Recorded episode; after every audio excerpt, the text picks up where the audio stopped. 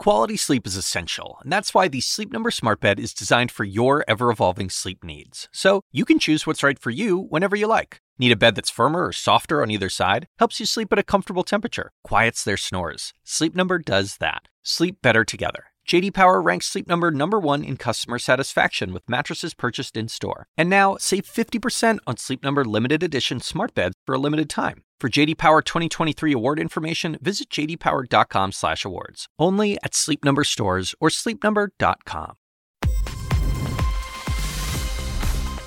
Hello and welcome to First Move. I'm Julia Chatterley in New York. Fierce fighting and intense street battles again in eastern Ukraine. The nation's forces continue to defend the key city of Severodonetsk from Russian attacks. Ukrainian officials are saying the situation there is changing, quote, every hour. While in the Black Sea, the Navy says Russian ships have withdrawn more than 100 kilometres after its missile and drone attacks. Salma Abdelaziz joins us now from Kiev. Salma, good to have you with us. As we were hearing there, Ukrainian officials saying this is a moment by moment case. What's the latest and what are you hearing? Absolutely. Severodonetsk now is really the flashpoint of that battle. Uh, the larger goal, of course, that President Putin has of taking control of the Donbass region. Severodonetsk now at the heart of that matter. President Zelensky saying that Ukrainian defenders are holding their ground, but he's conceding that this is an extremely difficult battle. Just last week, it looked like that city was on the verge of falling. Now, Ukrainian forces appear to have been able to claw back territory, but Ukrainian officials saying that a simply incredible incredible amount of resources, Russian resources, firepower, artillery, troops being used to bomb and contain Severodonetsk, and of course also the access road leading to that city as well. That means supply routes are tenuous at best, and that means that for the over 10,000 civilians that we understand are still trapped in that city, there seems to be for now no clear way out. And this is crucial again because of that larger goal. If you look at that map again, Severodonetsk right on the edge there of that push towards the west for Russian forces. It would be a major victory, a major gain if they're able to take it because that brings them one step closer to Kramatorsk, of course, the Ukrainian stronghold in that region of Luhansk. And I'm very quickly going to mention, Julia, here, the Black Sea, of course, because you mentioned that as well. Ukrainian forces saying they've been able to push back Russian warships by 100 kilometers, but already a counterattack in place by Russian forces. Uh, they say uh, Russian uh, uh positions, Russian uh, cruise missile positions have been put into place in Russian occupied territories in Kherson and Crimea. So there could be a pushback there as well. That's important, of course, because the ports, uh, key among them, of course, the port of Odessa, are what supply grain, the breadbasket here of Ukraine, grain to the world. So this may ease this push of the Black Sea, pushing back these Russian forces in the Black Sea, may ease that pressure on these ports. But there's also diplomatic efforts here to unblock this very key key and strategic area which provides uh, really the bread, the grain, the supplies that the world needs, Julia. Yes, a great point. Salma, great to have you with us. So thank you for that. Salma Abdelaziz there. Now, Russia has banned more American officials and media executives from entering the country in response, it says, to expanding sanctions by the United States. A judge in the United States has issued warrants to seize two private jets belonging to Russia's Roman Abramovich. Claire Sebastian has all the latest on this. Claire, this is quite fascinating. So, this is sanctions on assets of a non US sanctioned individual, not only, and you can explain where these these um, assets are, or these planes in this case are, but also the fact that the details were given of the actual entities that own them, which I think is an important um, exposure in financial sanctions too. Yes, this is part of the sort of strategy of the United States, Julia. Transparency uh, is, is critical to sort of provide a deterrent uh, for, for, for, for Russian oligarchs and other officials from trying to hide their assets. What's happened here is that, as you say, uh, Roman Abramovich is not on the is not personally on U.S. sanctions list. He is on UK and EU sanctions list. But this is related to other U.S. sanctions which prevent the export to Russia of planes and plane parts. This relates to two of his uh, planes, a Gulfstream, which is apparently now in Russia, uh, and a 787 Dreamliner, an enormous plane to be a private plane. It's, it's said to be one of the most expensive private planes in the world, worth about $350 million. That is now apparently in Dubai. Now, those two facts mean that actual seizure is not guaranteed. This, these were warrants for seizure. Uh, obviously, seizure itself depends on cooperation with the country where those planes are actually located.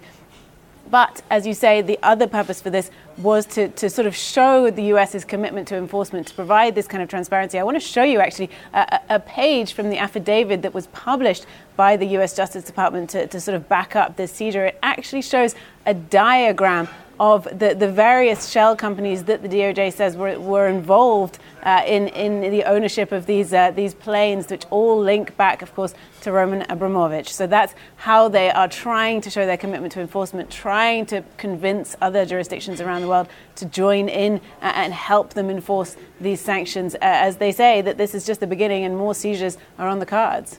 Yes, and officials all over the world now quickly Googling those entities to see what they can find as well, which, to your bigger point, is, um, is I think, part of the plan here. Um, even if they never actually get their hands on these planes, of course, but it does restrict where they can travel to, too, particularly to US friendly or those nations that have sank Russian individuals as well. Uh, not only that, of course, it is a tit for tat in this regard. We saw the Russians announce a whole host of names of Americans, including the likes of Janet Yellen, that are now no longer welcome in Russia. I'm not sure, at least for the foreseeable future, whether any of these individuals care about those restrictions. But they have extended to some individuals, including journalists living in Moscow. And I think in that case, perhaps, and in those cases, the pressure is very different.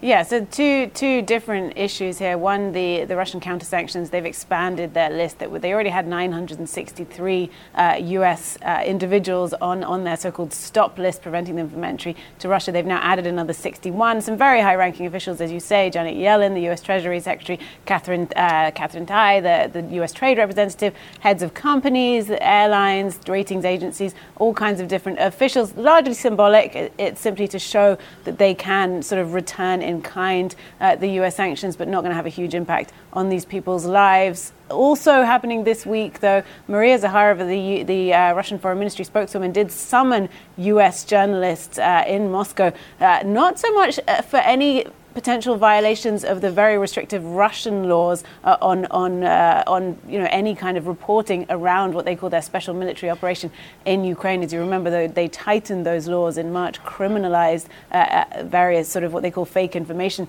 around the conflict. This was about the treatment, she says, of Russian journalists in the U.S., who she says are being subject to various restrictions. She, says that these journalists need to put pressure on their management and their management needs to put pressure on the government to change that. Otherwise, they could be subject to the same restrictions in Russia. All of that together, of course, means that it is getting harder for foreign journalists to operate in Russia. Uh, she did threaten visa restrictions and even expulsions, Julia.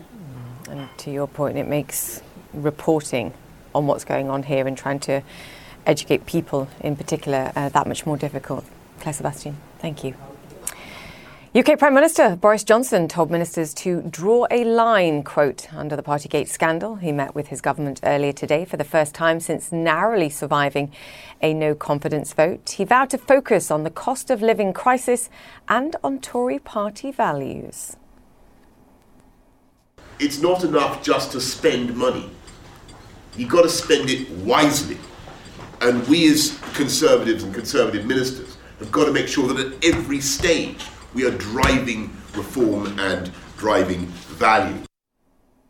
Phil Black joins us now. Phil, actions speak louder than words. What else can we expect from a government that clearly does want to draw a line under this, but now have an embattled leader, clearly, and questions will continue to be asked? That's right, Julia, but really the only clear message from uh, Prime Minister Johnson from Downing Street today is that a line has been drawn, that this has been dealt with, that the Prime Minister has secured a comfortable, decisive, clear victory, or various adjectives to that effect, that shows he has once again a mandate uh, for governing. That is what uh, Prime Minister Johnson will hope this result leads to the ability to focus on policy, to get back to governing, to deliver clear, achievable result to show a record of achievement that he can then lead the party to at the next scheduled election in about two years' time. But he can't feel confident that that's how this is going to play out because what last night's vote also shows pretty clearly, objectively, mathematically, is that around 41% of sitting Conservative MPs do not want him to be Prime Minister anymore. And that is a significant number, much more than many expected, a number that shows there is clearly a, a significant divide uh, in the party.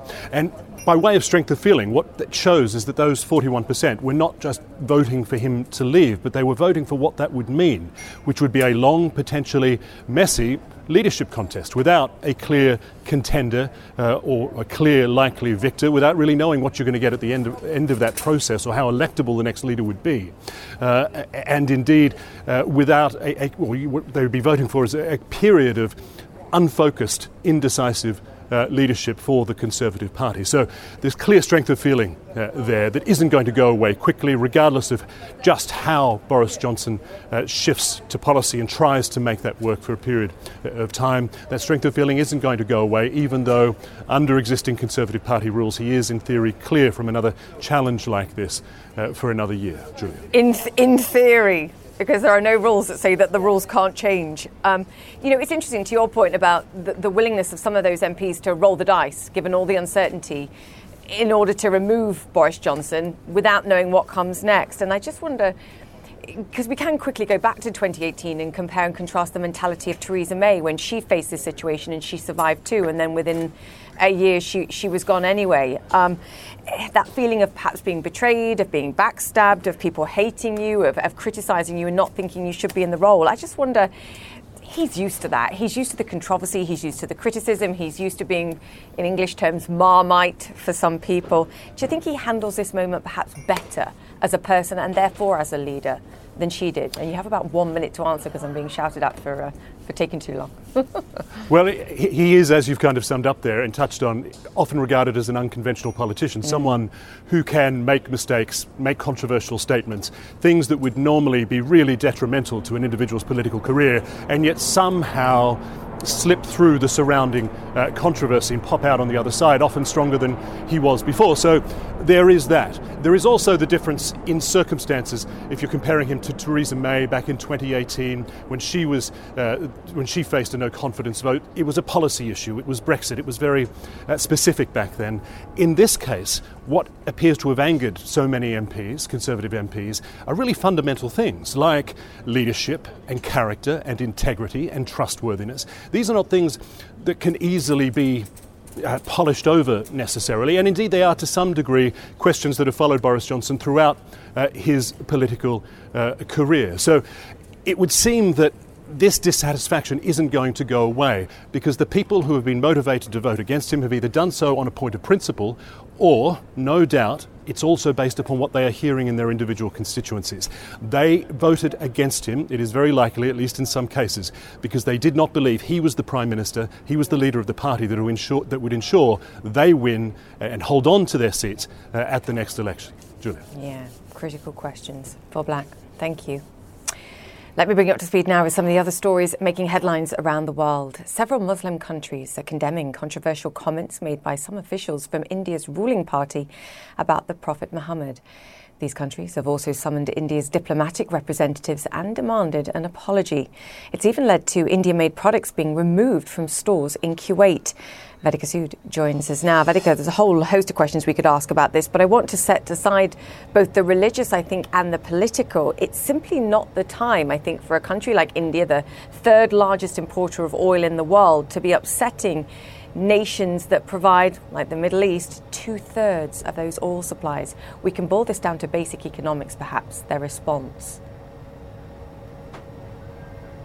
Oh, absolutely, Julian. That's perhaps the reason behind the Indian government currently being in damage control mode when it comes to the Gulf nations. You pointed that out correctly. Now, a bulk of India's energy imports comes from this region. Like you said, India is the third biggest uh, oil importer in the world, and 65% of its crude imports comes from this region. That's not all. You also have millions of Indians living and working in Gulf nations, Julia, and they send home remittances in billions of dollars. The UAE and India have signed a free de- deal agreement. You also have uh, the Indian Commerce Minister who recently said that Gulf nations are planning to invest $100 billion in India in the manufacturing and infrastructure sector.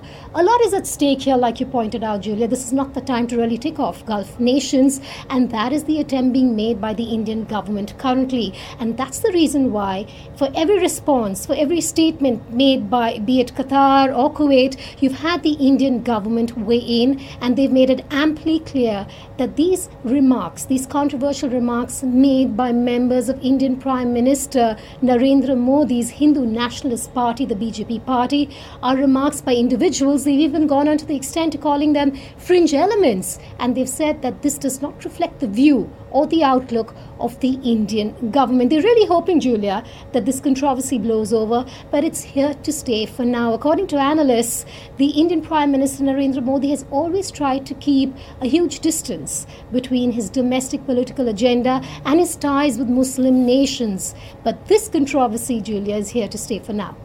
Julia. Yes. As you said, we're in uh, absolute damage control. I think uh, that's the upshot. Vedika, great to have you with us. Thank you so much for that. Okay, in the United States, a Democratic senator says bipartisan talks on gun control laws are making progress, but they still have work to do before reaching a compromise. A Republican lawmaker signaled that their deal would not raise the minimum age required to buy semi automatic weapons.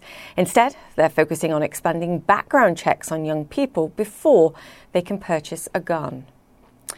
US President Joe Biden will announce a new regional partnership when he hosts the Summit of the Americas on Wednesday, according to a senior administration official. There will be a few noticeable absences, however. The White House confirms Cuba, Nicaragua, and Venezuela were not invited. And Mexico's president says he will not attend because of those exclusions. Okay, we're going to take a quick break here on First Move. More to come.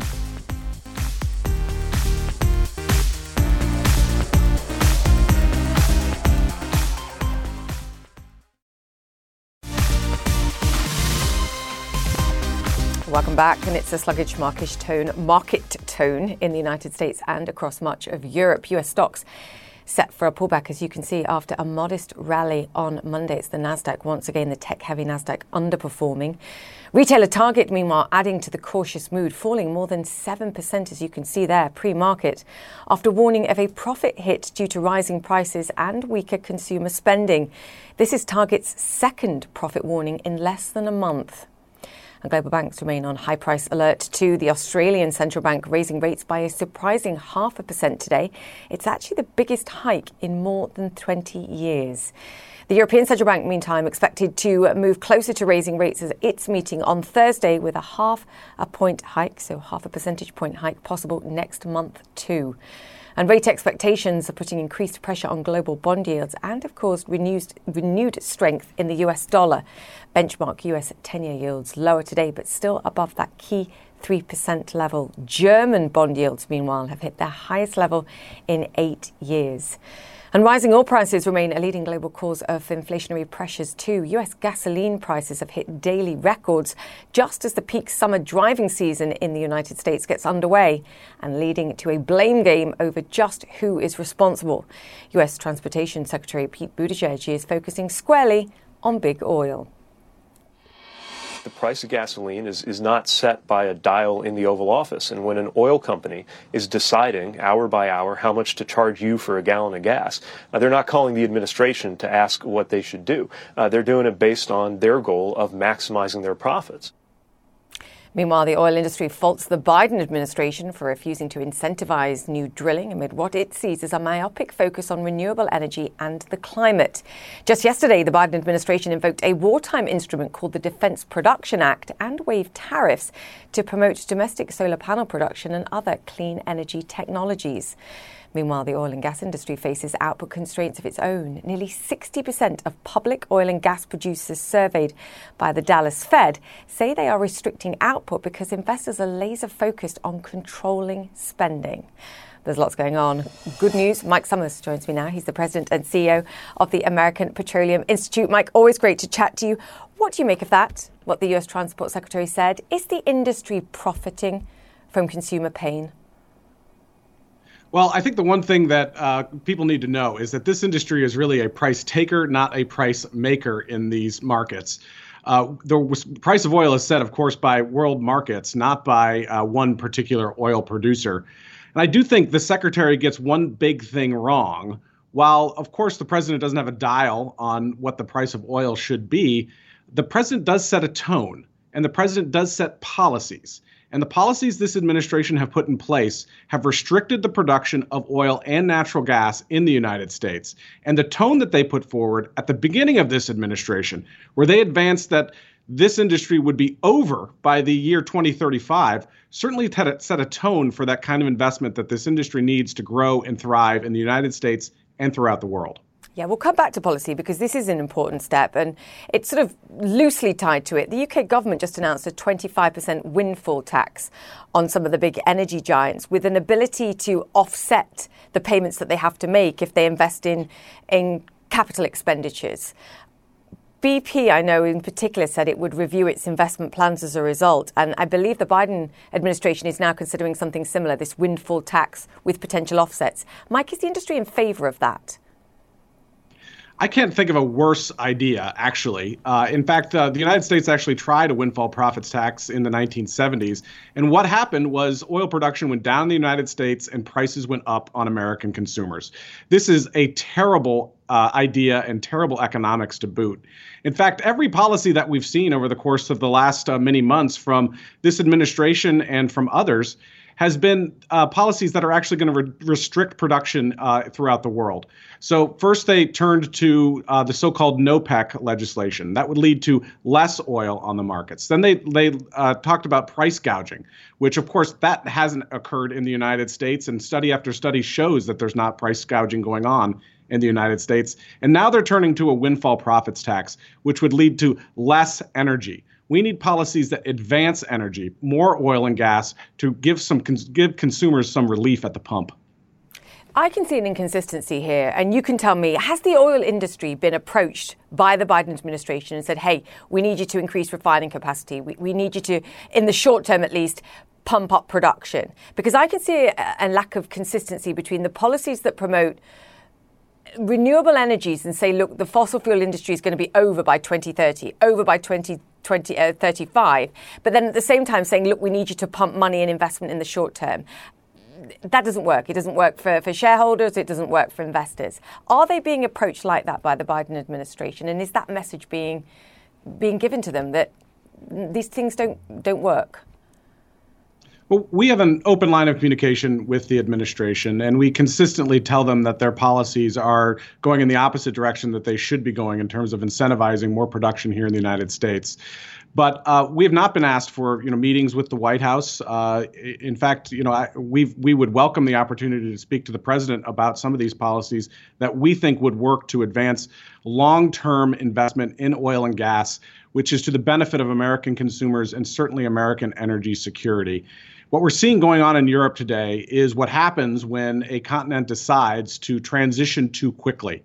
And we want to make sure that the United States is not does not find itself in the exact same predicament that Europe finds itself in, where they were dependent on a hostile neighbor for their energy supply. Fortunately, the United States is here. The United States is going to be producing about 13 million barrels of oil every single day by 2023, uh, and we're going to continue to invest uh, in this industry. Uh, but it's not the time for us to be uh, closing off this industry or talking about shutting down this industry when the world's going to need American producers to step up during this time of an energy crisis. Mike, how do you feel about Biden heading over to the Saudis and talking to the Saudis at this moment? Look, we, we operate in a world market for oil and gas. We need all producers to be at, at the table.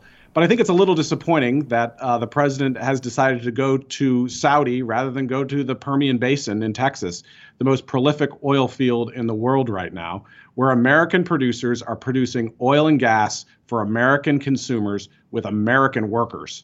Uh, and I, I, think that that's where the focus of this administration should be on American made energy here in the United States. So you're saying it's more bad policy?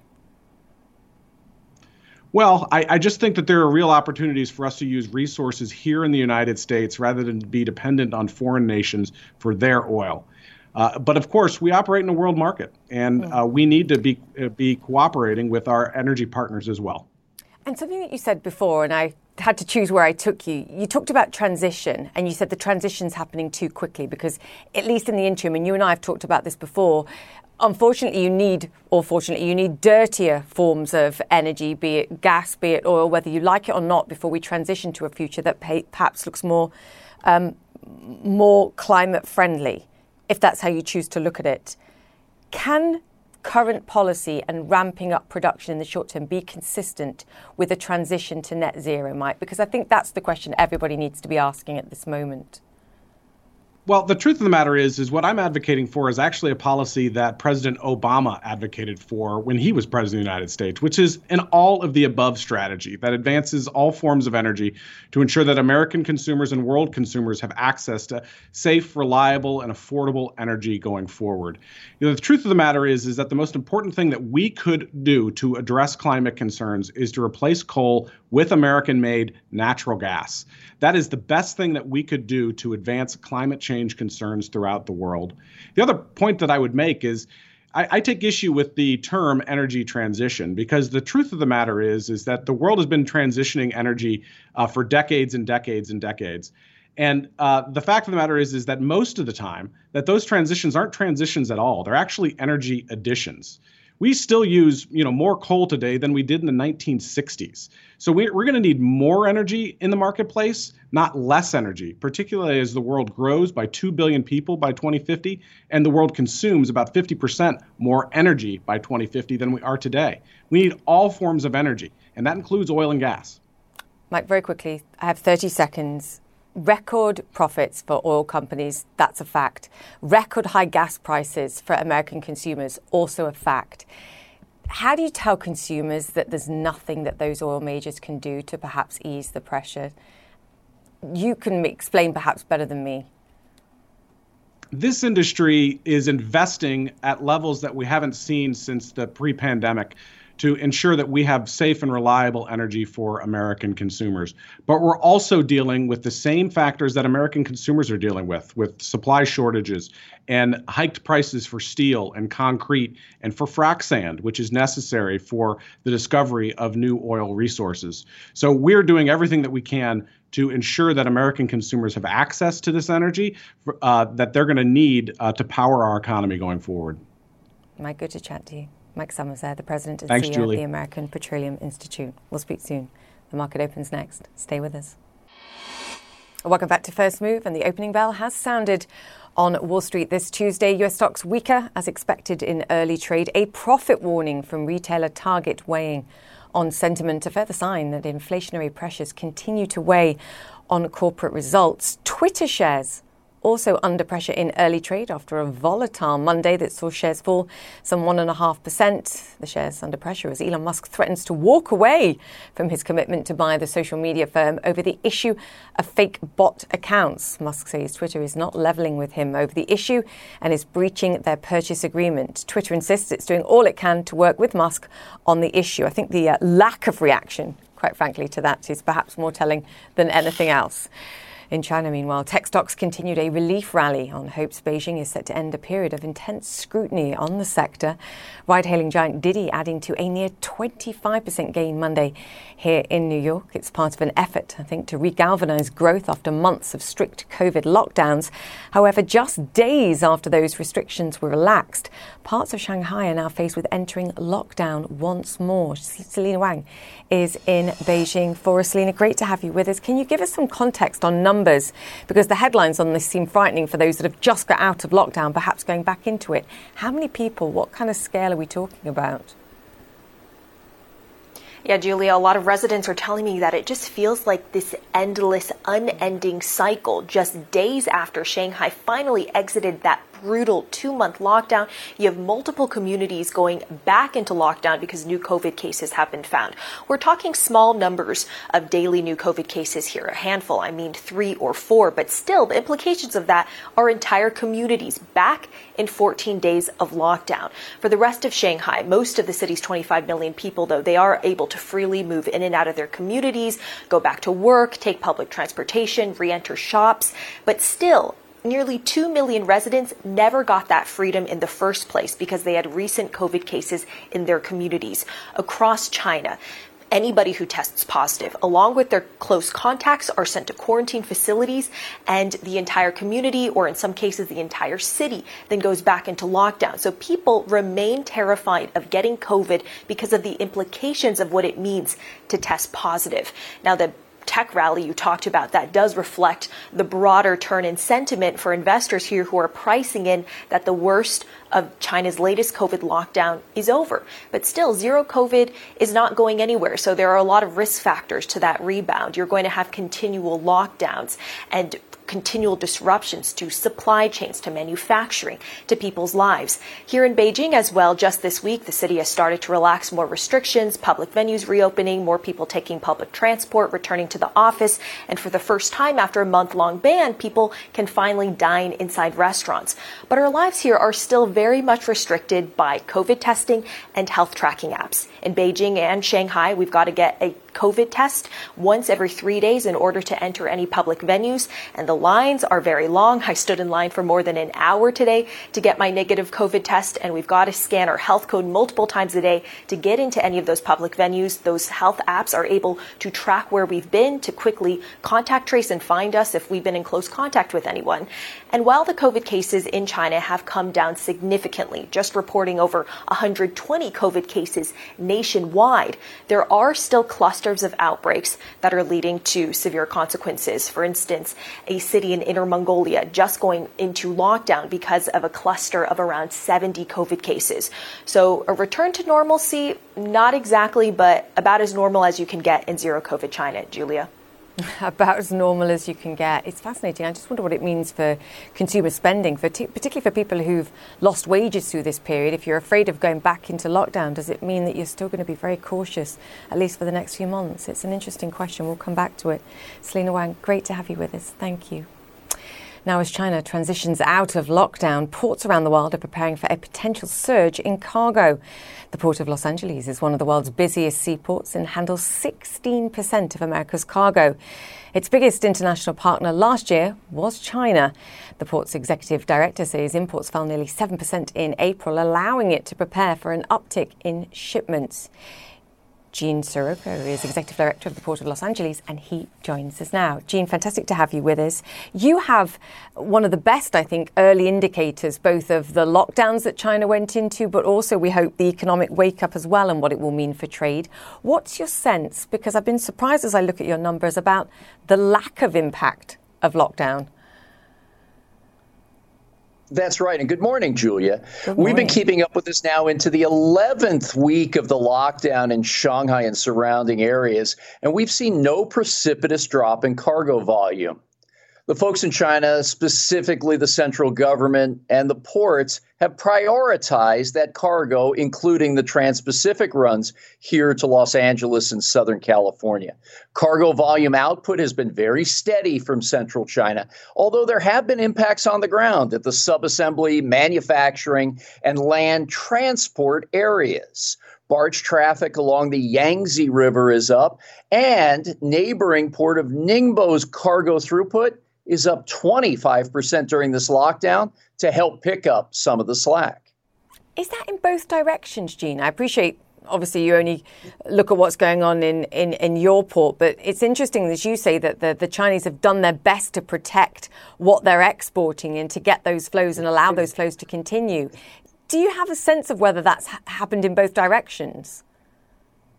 As you can imagine, with all of this cargo flowing, the lockdowns, and all the other variables in the supply chain equation, it's taking cargo a little bit longer to leave the port of Shanghai to go inland in China, exports from the US, Europe, and other Asia countries. There are hundreds of ships outside the port of Shanghai in the East China Sea. A lot of that is inter-Asia trade, the largest trade in the world. And again, as the cargo continues to flow through these ports, delays are to be expected, but the folks on the ground are managing this very well. I think you've answered my question already. So, in terms of uh, a Shanghai surge, what are you expecting? Can you put any kind of numbers on it? Because I assume June would have traditionally been a strong month for, for inflows into the United States anyway.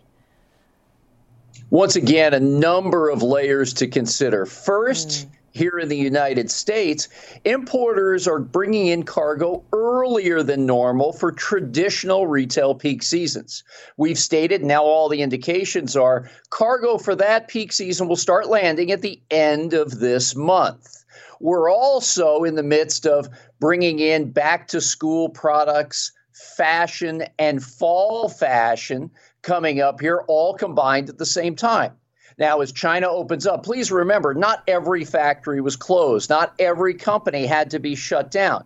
But we will more than likely see some of our factories and land transport companies trying to play catch up on those purchase orders, get them out the door and into the American, European, and Southeast Asian markets.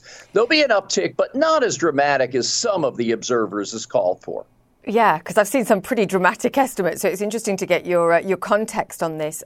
What's the situation for you? Because obviously, again, we loosely talk about the supply chain issues, but again, you, you cut to the heart of it. Whether it's waiting for those ships to be able to dock, unloading the containers, and then actually the the rail connections and the road connections requiring truckers, for example, and drivers in order to get those products where they're headed.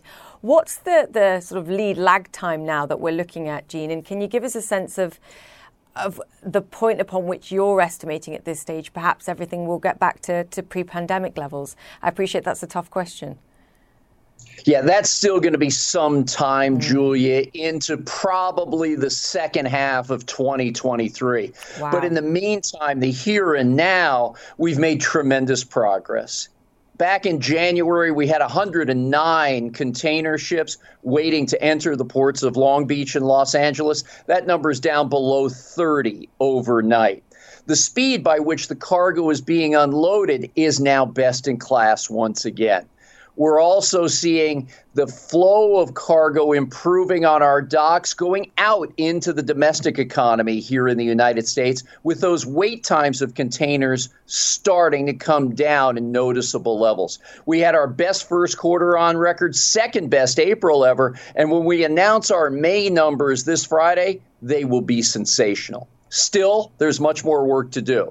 We've got to make better use of our truck gates, the amount of time that it takes for truckers to come in, get their cargo, and move out. Second, we've seen a six fold increase in the amount of rail cargo coming in via our container ships. We've got to catch up on that, and both Western railroads, the Union Pacific and Burlington Northern Santa Fe, are working all out to bring that number of containers down and get them into the interior of the country. Yeah, I mean, I know your people are working incredibly hard and ha- have been now for uh, for a long while. How tough is it to hire? I know you're in negotiations with the with the unions now, who are clearly saying, "Hey, you know, we want more money." That's something that we're seeing all over the world, not just in the United States. But how much of a challenge is, is hiring at this moment, and the demands that you're getting in terms of, of the pay required to get people in the door? Oh, we're we're not immune to uh, the mm. the travails in the employment sector. 11.4 million jobs open in the United States. Similar here in the supply chain. Our dock workers of the International Longshore and Warehouse Union everyone who wants work has it. And I could argue we need more folks on that job. They are in the midst of collective bargaining between the Employers Association and the union. That's ongoing. We need to attract, recruit, and retain better as an industry in the areas of port truck driving and warehousing. These are the, the locations where we've really got to step up and make sure that we can bring people into these jobs to handle the flow of cargo on a regular basis. Many folks left for different parts of transportation, different sectors altogether. We've got to bring folks into these two areas. We boast more than 2 billion square feet, 200 million square meters of warehousing from the shores of the Pacific out to the desert region of Southern California it's the largest in the world and deserves strong emphasis from a talent development standpoint. Absolutely. Sounds like good news for workers if you have to pay them more to uh, incentivize them. Um, Gene, the challenges continue. Thank you for the work you and your uh, team are doing. Great to chat to you. Gene Seroka there, Executive Director of the Port of Los Angeles. Okay, now here's an example of a supply chain crunch, whichever way you slice it. In Australia, KFC is warning consumers it will have to add cabbage to some of its products because of a lettuce shortage. The fast food giant's blaming recent floods, with lettuce prices up 300% in recent months. But the company says if you don't like cabbage, you can opt out. Yeah. After the break, the controversial Saudi backed golf tour kicks off this week in London. Find out which pro golfers are teeing up and why the PGA is not so happy. Stay with us next.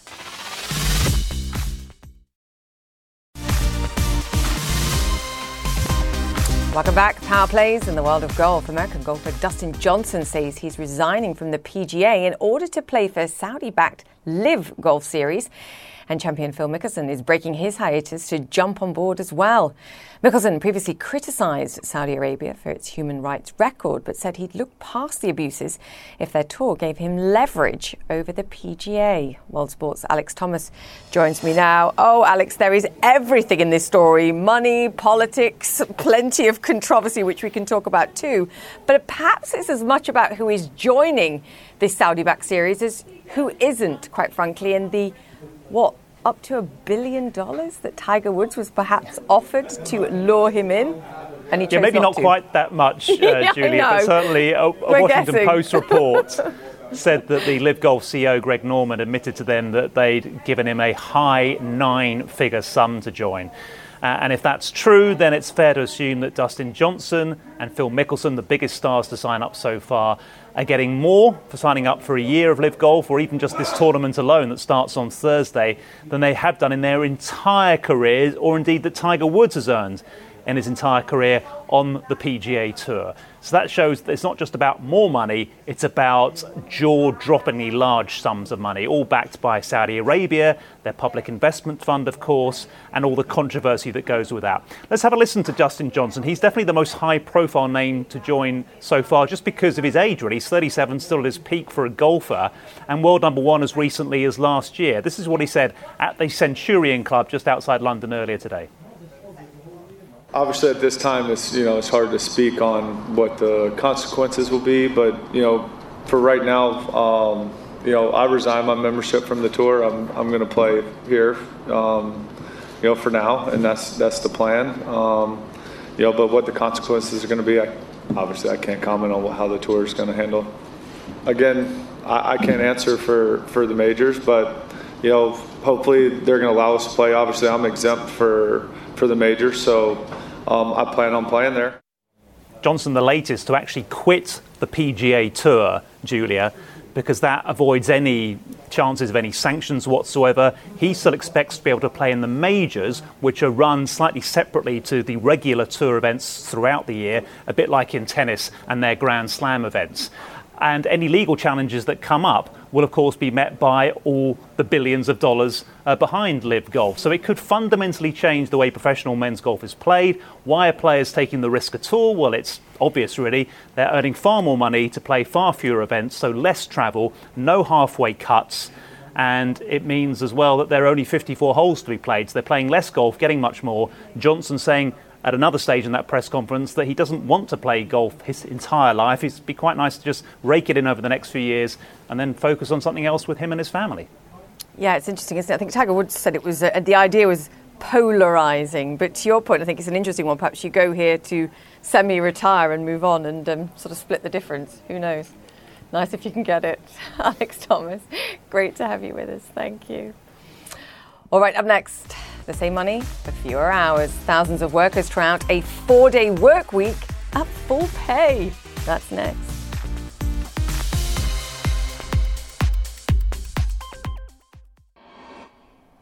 Welcome back to First Move. And just breaking, the World Bank has announced that it's lowering its global economic growth forecast once again, due in part to China's COVID lockdowns and the war in Ukraine. The World Bank now seeing growth of 2.9% this year, much lower than the 4.1% rate it projected back in January. The World Bank says recessions in many countries will be hard to avoid and said the world faces a quote protracted period of feeble growth and elevated inflation. In other words, stagflation. Now, there are a few things better than a four day weekend, as the Brits, of course, just enjoyed, but a four day work week might be one of them. Thousands of workers have begun the world's biggest trial in cutting working hours without cutting pay. Rahel Solomon joins me now. So this is effectively a 20% pay increase then if you're only working four days a week. Where do I sign? Rahel? Tell me, tell, tell us. Well, Julia, it might be a while before you and I get that option. But like for 33, exactly. But for 3,300 people in the UK, yes, they are embarking on this largest trial we have seen uh, as of yet for this four-day work week. Here's how it's going to work. It's for six months. It's 70 companies across the UK and really across industries. Companies uh, in retail, in healthcare, um, in financial services, in banks. So again, six months. But here's the deal, Julia it's 100% of your pay, but for 80% of the work week, but 100% of the productivity. So the question is can workers work smarter